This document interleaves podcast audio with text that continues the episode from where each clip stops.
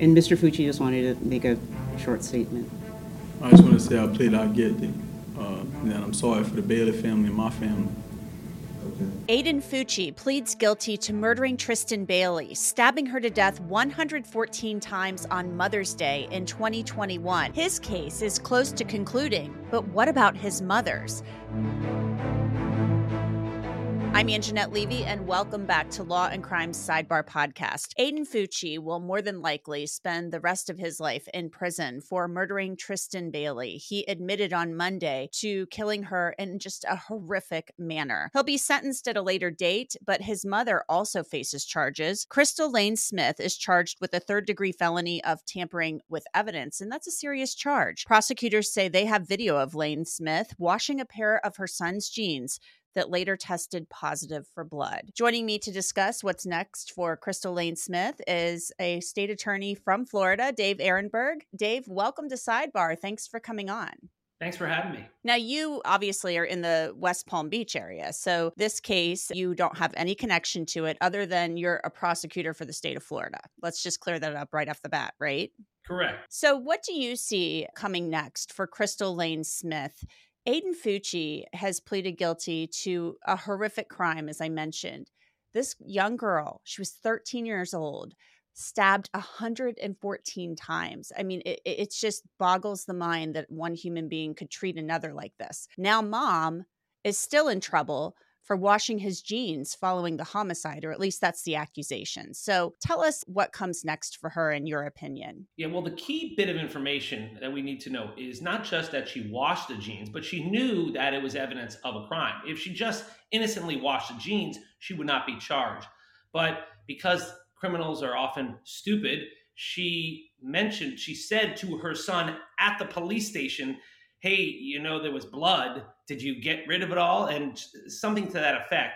So it was proof that she knew that her son had committed this crime and she knew what she was doing when she washed the blood out of the jeans. And because of that, she was charged uh, with tampering with evidence. She could have also been charged with accessory after the fact, either one. Uh, but both are really serious crimes. And because her son was charged with a capital crime, the most serious of them all, she could actually be charged with a first degree felony that'll put her in prison for up to 30 years. So she's going to go through some things, and rightly so. And just the fact that she obviously seemed to have some knowledge, as you mentioned, with the statement at the police department that her son did something really horrendous, really awful. I mean, that's that's the that's the conclusion that you draw from that statement. Am I wrong? No, you're right. Because of that statement, that gives her the knowledge element, which is crucial in charging her with such a crime. Because if she innocently just washed her son's jeans, like many parents often do, she wouldn't be charged with a crime. But she said at the police station something to the, the effect of, "Hey, did you, you know, uh, wash things away, or did you leave anything behind?" And then she said there was blood, something to that effect. And that's crucial because that puts the mindset that you need into play, which is that she tampered with evidence, that she was an accessory after the fact. And now she will be facing serious criminal charges. And you know, it's a good thing because there is an outcry in this country over these uh, the behavior of these children, and their parents seem to get away with impunity. Well, it's like the era of responsibility now. We see with the Ethan Crumbley parents being charged in Michigan, and now we're seeing it with this individual because it's about time that parents are held accountable for the actions of their awful kids. And these kids didn't just get born like that. They had to be raised in an environment that led to these horrific acts. One thing that I found really interesting from Aiden Fucci's hearing, uh, well, wasn't really a hearing, but it was the day of trial. He, jury selection was supposed to begin. He comes in, he pleads guilty to to the murder charge. There's no deal here. His defense attorney said that all of their overtures, all of their plea offers by the state had been rejected. They, they're like, no deals for this kid. We're not doing that. So he faces anywhere from a minimum of 40 years in prison to life in prison. I see him getting life in prison. I don't know about you, but that's what I think. So if they're rejecting plea offers from his attorneys, why would the state even think about dealing with mom or, or coming up with some type of negotiated deal for mom? Well, Angenette, keep in mind, under Florida law, what happens is a juvenile is entitled to a parole review. It's it's not uh, labeled parole, but it's a review in 25 years. And so what this defendant did by pleading guilty was to play the long game for his review in 25 years. He wants to show the court that he is now remorseful, that he's taken responsibility for his actions.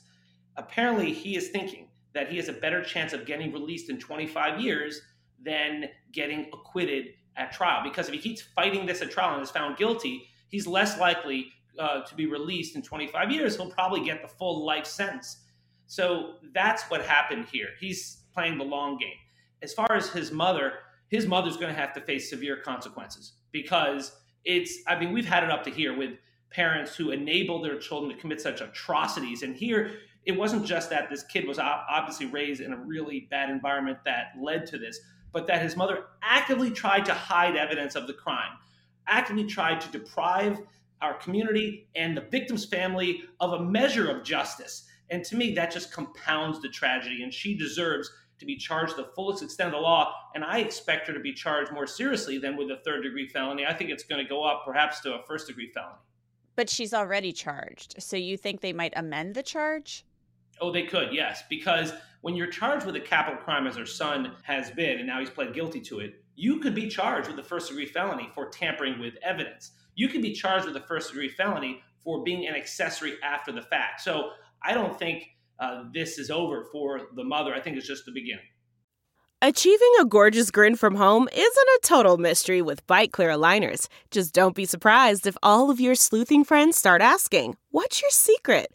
Begin by ordering your at home impression kit today for only $14.95.